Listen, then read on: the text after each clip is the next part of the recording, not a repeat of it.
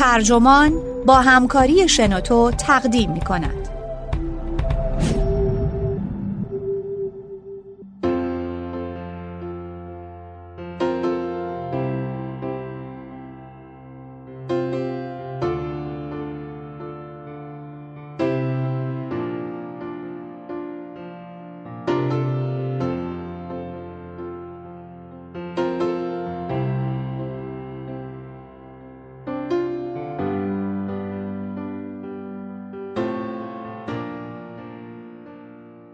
خوشبختی را در نیمه خالی لیوان بجویید.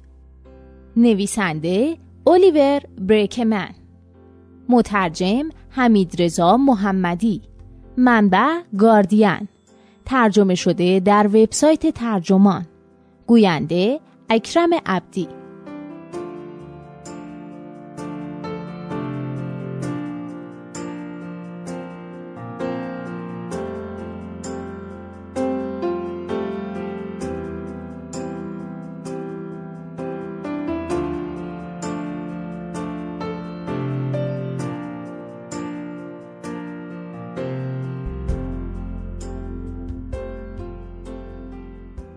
مروجان مثبت اندیشی مدام زیر گوشمون می‌خونن که نیمه پر لیوان رو ببین. همه چیز درست خواهد شد. اما همه چیز درست نمیشه. مثبت اندیشان امید واهی میدن. زندگی سخته و قضایا اونطوری که دلمون می‌خواد پیش نمیره. با این حال نباید چیز دیگه ای رو هم فراموش کرد. حتی وقتی اوضاع بده آنچه واقعا اتفاق میفته بهتر از چیزیه که فکر می‌کنیم. از دست دادن یک رابطه بدبختمون نمی‌کنه و از دست دادن شغل مساوی مردن از گرسنگی نیست.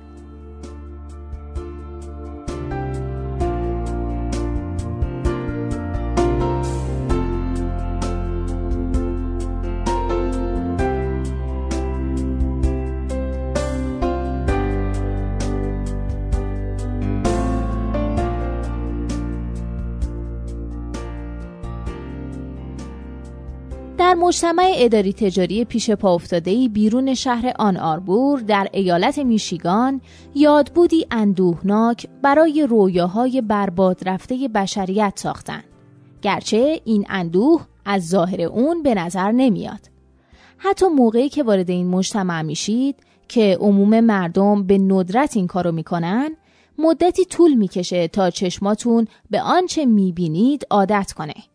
مثل یه سوپرمارکت بسیار وسیع و سازمان یافته است. در امتداد هر راهرو قفسه های فلزی خاکستری رنگ از هزاران بسته غذا و محصولات خانگی انباشت شده. چیز عجیبی درباره ویترین ها وجود داره که به زودی دلیل اون رو خواهید فهمید.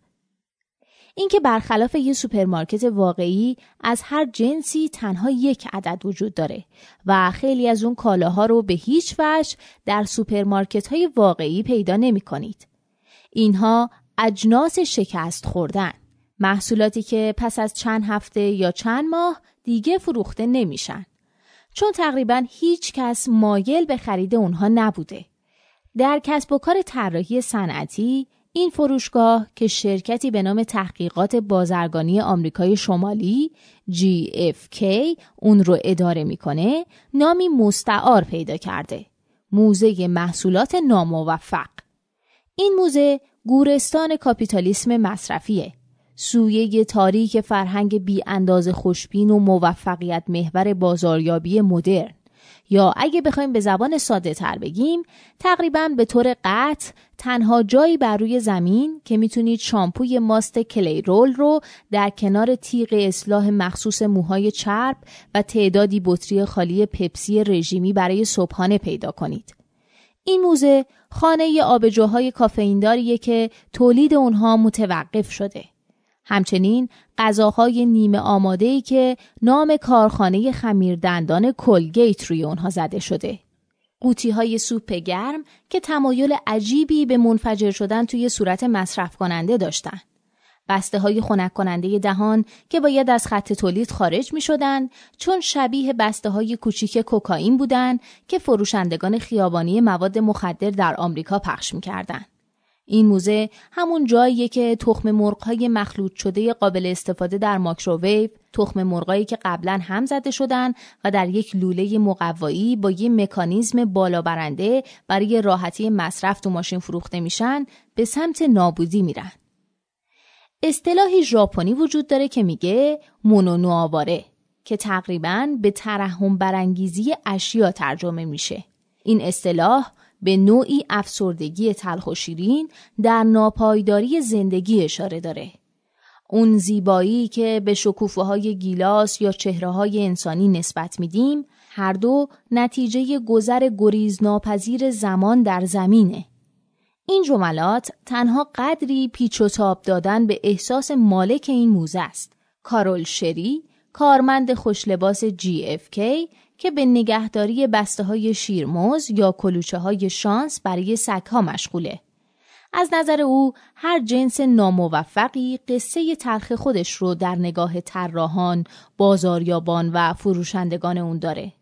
او آگاه است که وام، قسط ماشین و تعطیلات خانوادگی خیلی از مردم وابسته به موفقیت محصولاتی مثل شامپوی ماست بوده.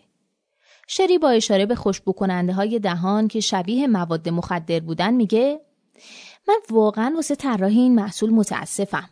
سری تکون میده و میگه منظورم اینه که من این فرد رو ملاقات کردم. چرا اون باید وقت خودش رو توی خیابونا صرف فروش مواد مخدر کرده باشه؟ اینها افرادی هستند که صادقانه می‌خوان نهایت تلاششون رو بکنن ولی اتفاقات ناگواری پیش میاد. ایجاد موزه محصولات ناموفق خودش حاصل نوعی اتفاق بوده. هرچند اتفاقی مبارک. خالق اون بازاریابی به نام رابرت مکمس بوده که حالا بازنشست شده. او صرفا می‌خواست یک کتابخانه مرجع برای همه محصولات مصرفی و نه صرفا محصولات ناموفق ایجاد کنه. بنابراین در دهه 1960 آغاز به خرید و نگهداری یک نمونه از هر محصولی که می‌تونست پیدا کنه کرد. چیزی نگذشت که مجبور شد مجموعه جمعآوری شده در دفتر خودش در منطقه‌ای در بالای شهر نیویورک رو به یک انبار انتقال بده. بعدها GFK همه این محصولات رو ازش خرید و اونها رو به میشیگان منتقل کرد. آنچه مکمس در نظر نگرفته بود حقیقتی چهار کلمه ای بود که حرفه اون رو توجیه می کرد. بیشتر محصولات موفق نمیشن. طبق برخی برآوردها احتمال شکست یک محصول تا 90 درصده. مکمس با صرف جمعآوری تصادفی محصولات جدید مطمئن شد که بخش زیادی از اونها محصولات ناموفق هستند. مطمئنا جالبترین نکته این موزه اینه که باید در درجه اول یک کسب و کار زنده و پرسود باشه. ممکنه تصور کنید هر تولید کننده کالای مصرفی که لایق این نام باشه چنین مجموعه شخصی رو خواهد داشت. منابعی که با دقت نگهداری میشن تا بهش کمک کنن اشتباهات رقبای خودش رو تکرار نکنه. با این حال تعداد مدیرانی که هر هفته به خانه شری میان شاهدی بر نادر بودن این اتفاقه. طراحان محصولات چنان بر امیدهای بعدی خودشون برای موفقیت تمرکز کردند و مایل به صرف انرژی و زمان برای اندیشیدن درباره شکستهای پیشین خودشون نیستن که تنها مدت کوتاهی که متوجه شدن چقدر به دسترسی به مجموعه GFK نیاز دارن. عجیبتر این که خیلی از طراحانی که راهشون به این موزه افتاده برای بررسی محصولاتی اومدن که شرکت های خودشون تولید کرده و سپس کنار گذاشتن. ظاهرا اونها به قدری از داشتن کسب و کار ناموفق خودشون متنفرن که حتی فراموش کردن نمونه ای از محصولات خجالت آور خودشون رو نگه دارن. شکست همه جا وجود داره. مسئله تنها اینه که خیلی از اوقات نمی‌خوایم با این واقعیت مواجه بشیم. در پس تمام رویکردهای مدرن به خوشبختی و موفقیت فلسفه ساده ای وجود داره و اون تمرکز بر خوب پیش رفتن اموره. اما از زمان نخستین فیلسوفان یونان و روم رویکرد مخالفی مطرح شده. اینکه تلاش بیوقفه ما برای خوشحالی یا دستیابی به اهدافی معین دقیقا همون چیزیه که ما رو درمانده و از اهدافمون دور می‌کنه. و این تلاش مدام ما برای حذف یا نادیده گرفتن امور منفی مثل عدم اعتماد به نفس، تردید، ناکامی یا ناراحتی خودش باعث میشه تا احساس عدم اعتماد به نفس، استراب، تردید یا ناشاد بودن کنیم. با این حال چنین نتیجه گیری نباید ناراحت کننده باشه. در عوض این موضوع باید روی کرد دیگه ای رو نشون بده. یک مسیر سلبی برای رسیدن به خوشبختی مستلزم برگزیدن موضعی کاملا متفاوت در قبال اون چیزهایی که اکثر ما زندگی خودمون رو صرف تلاش برای اجتناب از اونا می‌کنیم. این مسیر مستلزم اینه که یاد بگیریم از تردید لذت ببریم. عدم اعتماد به نفس رو در آغوش بکشیم و با ناکامی خوب بگیریم. برای اینکه واقعا خوشحال باشیم باید بخوایم که بیش از پیش احساسات منفی رو تجربه کنیم یا لاقل تلاش نکنیم کاملا از اونها دوری کنیم. در عالم خودیاری واضح ترین بروز دلمشغولی ما به خوشبینی فنیه که به تجسم مثبت معروف شده. تصور کنید اوضاع خوب پیش خواهد رفت و به احتمال زیاد اینطور خواهد شد. در واقع شاید تمایل به نگاه به جنبه مثبت قضایا چنان با بقای انسان در هم تنیده شده بود که تکامل ما رو به این سمت و سو برده. دانشمند عصبشناس تالی شاروت در کتاب پیش داوری خوشبینی شواهد روبه رشدی رو گردآوری کرده که بر اساس اون احتمالاً یک ذهن دارای عملکرد عادی طوری ساخته شده که انگار احتمال وقوع چیزهایی که ممکنه خوب پیش برن رو بیشتر می‌دونه از اونچه که در واقع رخ میده. تحقیقات نشون میدن آدمهایی که افسرده نیستن نسبت به افسرده ها غالبا درکی ناقصتر و بیش از حد خوشبینانه از توانایی های واقعیشون برای تأثیر گذاری بر اتفاقات دارن. با این حال فارغ از احساس ناامیدی که موقع خوب پیش نرفتن کارها به ما دست میده این چشمانداز مشکلاتی داره طی چند سال گذشته روانشناس آلمانی گابریل اوتینگن و همکاراش مجموعه آزمایش هایی طراحی کردند تا حقیقت رو درباره خیال پردازی های مثبت درباره آینده آشکار کنند. نتایج قابل توجهه. این تحقیقات نشون داده که صرف زمان و انرژی برای تمرکز بر اینکه امور چگونه پیش میرن در واقع انگیزه خیلی از افراد رو برای رسیدن به اون اهداف کاهش میده. برای مثال افرادی که در این آزمایش تشویق شده بودند تا در این باره فکر کنند که قرار هفته بسیار موفقی رو در محل کارشون پشت سر بذارن به موفقیت کمتری دست پیدا کردند. اوتینگن در یک آزمایش هوشمندانه آب بدن شرکت کنندگان رو به آرومی کم می‌کنه.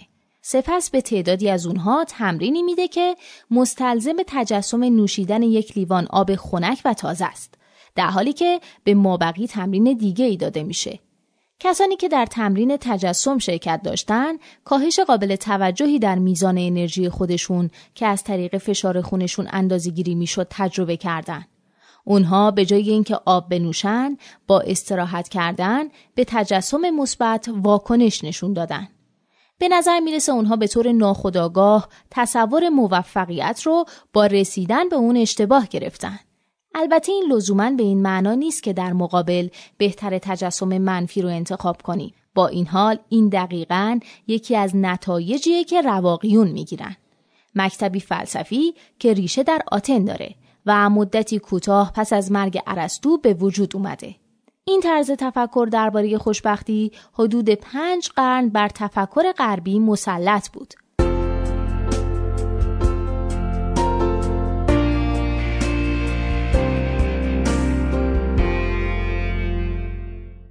از نظر رواقی ها حالت ایدئال ذهن حالت آسوده خاطریه و نه خورسندی تحریک پذیری که به نظر می‌رسه متفکران مثبتاندیش موقع استفاده از کلمه خوشبختی منظور دارن.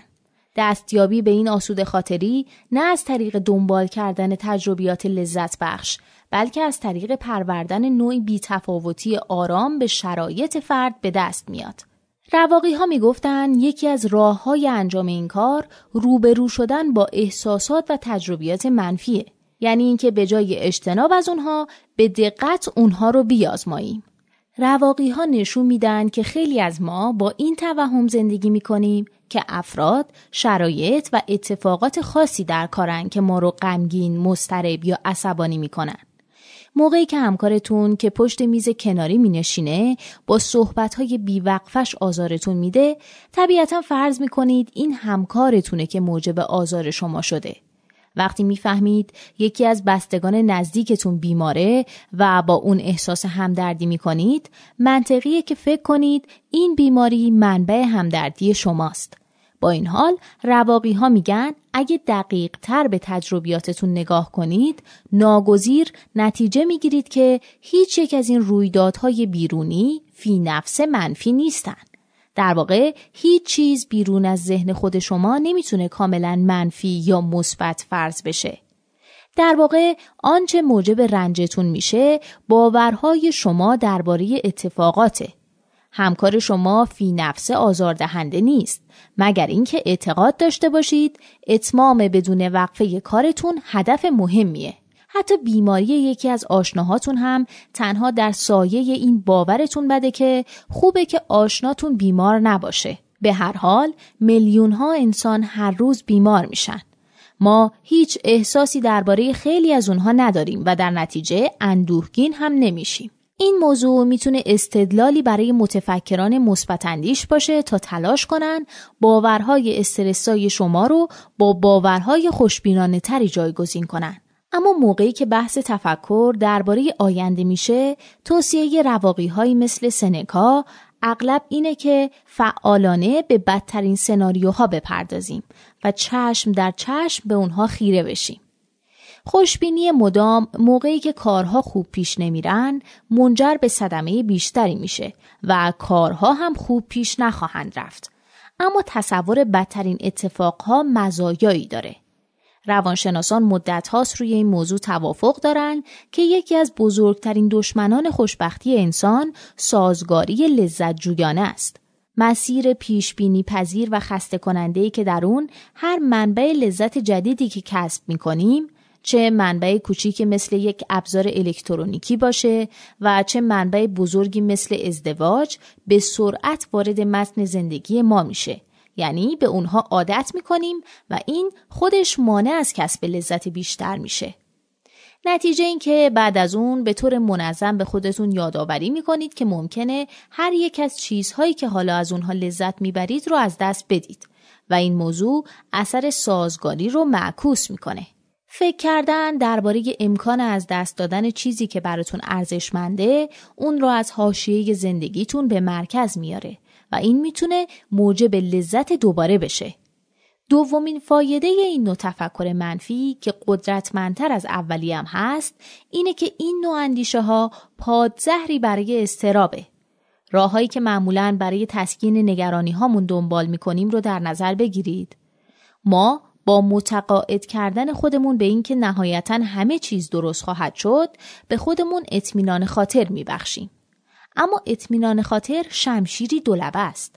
در کوتاه مدت می‌تونه فوقالعاده باشه اما مثل همه انواع خوشبینی مستلزم نگهداری دائمیه.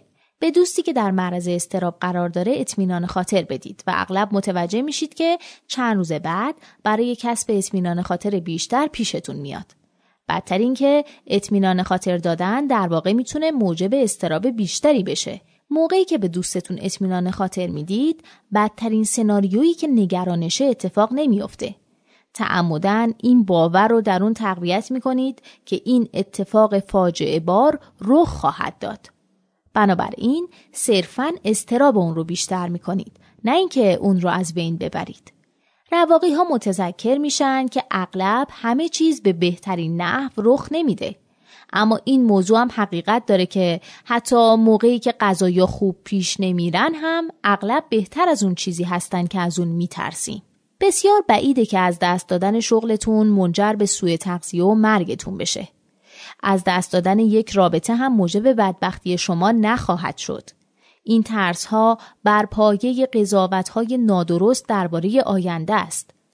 آلبرت الیس روانشناسی که تحت تاثیر رواقی هاست میگه بدترین چیز درباره هر اتفاقی در آینده معمولا باور اقراق شده شما درباره جنبه های ترسناک اونه. مدتی رو صرف تصور روشن این موضوع کنید که دقیقا در واقعیت چه اتفاق ناگواری ممکنه رخ بده. اغلب با این کار می‌تونید ترس های عمیق و گنگ خودتون رو به ترس های محدود و قابل کنترل تری تبدیل کنید. خوشبختی حاصل از تفکر مثبت زود گذر و شکننده است. تجسم منفی موجب آرامش قابل اعتمادتری میشه. اگه به موزه محصولات ناموفق برگردیم تصور این موضوع دشوار نخواهد بود که چگونه دیگر جنبه منفی فرهنگ تفکر مثبت نفرت از مقابله با ناکامی می‌تونه مسئول وجود بسیاری از محصولاتی باشه که در این قفسه ها جای گرفتن احتمالا برای تولید هر یک از این محصولات مجموع جلساتی ترتیب داده شده که هیچ کس در هیچ یک از اونها نمی‌دونسته این محصول محکوم به شکسته. شاید هیچ کس نمی‌خواسته به ناکامی فکر کنه. شاید هم کسی به این موضوع فکر کرده اما نخواسته اون رو در جلسه مطرح کنه. حتی اگه کسانی متوجه این موضوع شده باشن، بازاریابان به خاطر انگیزه های لجوجانه ای که دارن پول بیشتری خرج امور بیهوده خواهند کرد. اونها با این کار می‌تونن محصولی رو به بازار غالب کرده و بدین وسیله شن خودشون رو حفظ کنن. با گذشت زمان این حقیقت آشکار میشه که طراحان اصلی به سمت محصولات و شرکت های دیگه رفتن. انرژی اندکی صرف کشف اشتباهات میشه. هر کسی که درگیر این موضوعه شاید بدون اینکه بدونه چی کار می‌کنه با دیگران هم پیمان میشه تا دیگه هرگز در این باره چیزی نگن. مشکل دیگه عدم تمایل ما به اندیشیدن به ناکامی یا تحلیل اون چه ناکامی خودمون باشه و چه ناکامی دیگران اینه که منجر به تصویر مخدوشی از دلایل موفقیت میشه. کتاب فروشی ها مملو از خود زندگی نامه هایی مثل کتابیه که فیلیکس دنیس ناشر میلیاردر تحت عنوان چگونه ثروتمند شویم اصاره عقل یکی از ثروتمندترین کارآفرینان خودساخته بریتانیا منتشر کرده. کتابی جذاب برای مطالعه که پیامی مشابه به دیگران انتقال میده. اینکه چیزی که برای رسیدن به ثروت به اون نیاز دارید سرسختی و تمایل به خطر کردنه. اما تحقیقی که نظریه پرداز مدیریت دانشگاه آکسفورد جرکر دنرل انجام داده نشون میده که اینها ویژگی های انسان های به شدت ناموفق هم می‌تونه باشه. تنها مسئله اینجاست که انسان های ناموفق کتابی نمی نویسن. شما به ندرت زندگی نامه خود نوشته افرادی رو می‌بینید که خطر کرده اما موفق نشدن. خوشبختانه پرورش رویکرد سالمتری به ناکامی می‌تونه آسانتر از اون چیزی باشه که تصور می‌کنید. تحقیق روانشناس دانشگاه استنفورد کارول دوک نشون میده تجربیات ما از ناکامی به شدت متأثر از باورهایی که درباره ماهیت استعداد و توانایی داریم و اینکه کاملا می‌تونیم خودمون رو به سمت نگرش بهتری پیش ببریم. به نظر دوک هر یک از ما بسته به دیدگاه زمینی یا موضع ناگفته خودمون می‌تونیم در یک سر طیف درباره اینکه استعداد چیه و از کجا ناشی میشه قرار بگیریم. فرض کسانی که نظریه تثبیت شده دارن اینه که استعداد امری درونیه در مقابل کسانی که دارای یک نظریه رشد یابنده هستند باور دارند که استعداد از طریق چالش و تلاش بسیار حاصل میشه. اگه شما از اون نوع افرادی هستید که به شدت تلاش می‌کنید تا ناکامی رو تجربه نکنید احتمالا در انتهای طیف دوئک و نزدیک به افرادی هستید که نظریه تثبیت شده رو باور دارن. افراد دارای نظریه تثبیت شده چالش ها رو موقعیت هایی می‌دونن که از اونها می‌خوان تا توانایی های ذاتیشون رو بروز بدن و در نتیجه ناکامی در نظر این دسته از افراد بسیار وحشتناکه. ناکامی برای اونها نشانه اینه که تلاش کردن نشون بدن چقدر خوب هستن اما موفق نشدن. مثال رایج این موضوع ستاره ورزشی جوانیه که تشویق شده تا خودش رو دارای نوعی استعداد طبیعی بدونه اما نتونسته تمرینات لازم رو انجام بده تا بفهمه چه توانایی هایی داره اگه استعداد ذاتی باشه استدلال ضمنی اون صحیح خواهد بود پس چرا خودمون رو با تمرین به زحمت بندازیم؟ اما افرادی که نظریه رشد یابنده دارن متفاوت هستند. از اونجا که اونها توانایی ها رو حاصل حل مسائل می‌دونن تجربه ناکامی براشون معنای کاملا متفاوتی داره. روشنه که اونها توانایی های خودشون رو به اندازه محدودیت های فعلیشون به کار می‌گیرن. اگر اینطور نمی‌کردن موفق نمی شدن. قیاس مناسب در اینجا مربوط به اضافه کردن وزنه. عضلات به واسطه فشار آوردن به اونها در محدوده ظرفیت کنونیشون رشد می‌کنن. یعنی موقعی که بافتها از هم گسیخته و دوباره جوش می‌خورن. آموزش ناکامی در بین وزن برداران به معنای پذیرش ناکامی نیست بلکه یک استراتژیه. خوشبختانه مطالعات دوئک نشون میده که ما محکوم به داشتن یک ذهنیت خاص در طول زندگی نیستیم. برخی از افراد به صرف آشنا شدن با تمایز بین نظریه تثبیت شده و رشد یابنده موفق به تغییر نگرش خودشون میشن.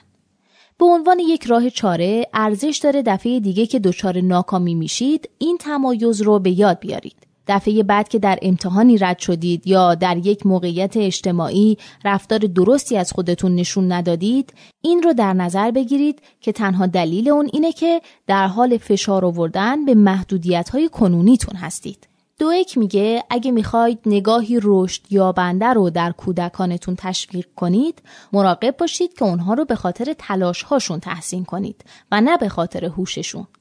تمرکز بر روی هوش ممکنه ذهنیت تثبیت شده رو تشدید کنه و موجب بشه که در آینده و در مواجهه با ناکامی کمتر تمایل به خطر کردن داشته باشن. ذهنیت رشد یابنده ذهنیتیه که بیشتر امکان داره به یک موفقیت پایدار منتهی بشه. اما نکته مهمتر اینه که داشتن نگرشی رشد یابنده راه بهتری برای زندگی کردنه. چه منجر به موفقیت چشمگیری بشه و چه نشه. این یک پیشنهاد عالی است که تنها پیش شرط اون تمایل جدی به شکسته. آموزگاران آموزه های مثبت و خوشبینی نمی‌تونن این موضوع رو هضم کنن که خوشبختی می‌تونه در به آغوش کشیدن شکست به مسابق شکست نهفته باشه نه صرفا در یک سری فن برای دستیابی به موفقیت. اما چنان که ناتالی گلدنبرگ نویسنده که تحت تاثیر تعالیم زن هست استدلال می‌کنه نوعی گشودگی و صداقت در شکست وجود داره. نوعی مواجهه زمینی با واقعیت که به نظر می‌رسه در بلندترین قله های موفقیت هم یافت نمیشه. کمالگرایی یکی از ویژگی هایی که خیلی از افراد پنهانی و یا نه چندان پنهانی مفتخر به داشتنش هستند. چرا که به شدت شبیه یک نقطه ضعف شخصیتیه. با این حال در نهایت کمالگرایی نوعی تلاش ناشی از ترس برای اجتناب از تجربه ناکامی به هر قیمتیه. کمالگرایی در نهایت روشی خسته کننده است و مداوما استرسا محققان پی بردن که ارتباط بیشتری بین کمالگرایی و خودکشی وجود داره تا بین ناامیدی و خودکشی.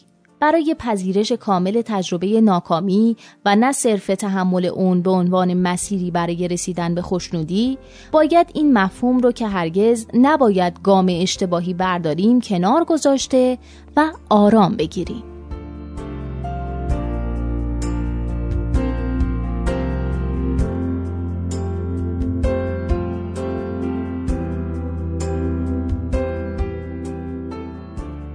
پادکست اینجا به انتها رسید. ممنونم که با من همراه بودین. اگه شما هم ایده ای دارید که فکر می‌کنید می‌تونه برای بقیه جالب باشه اون رو در قالب یه فایل صوتی در سایت شنوتو و یا اپلیکیشن اون با بقیه دوستانتون به اشتراک بگذارید. ممنونم.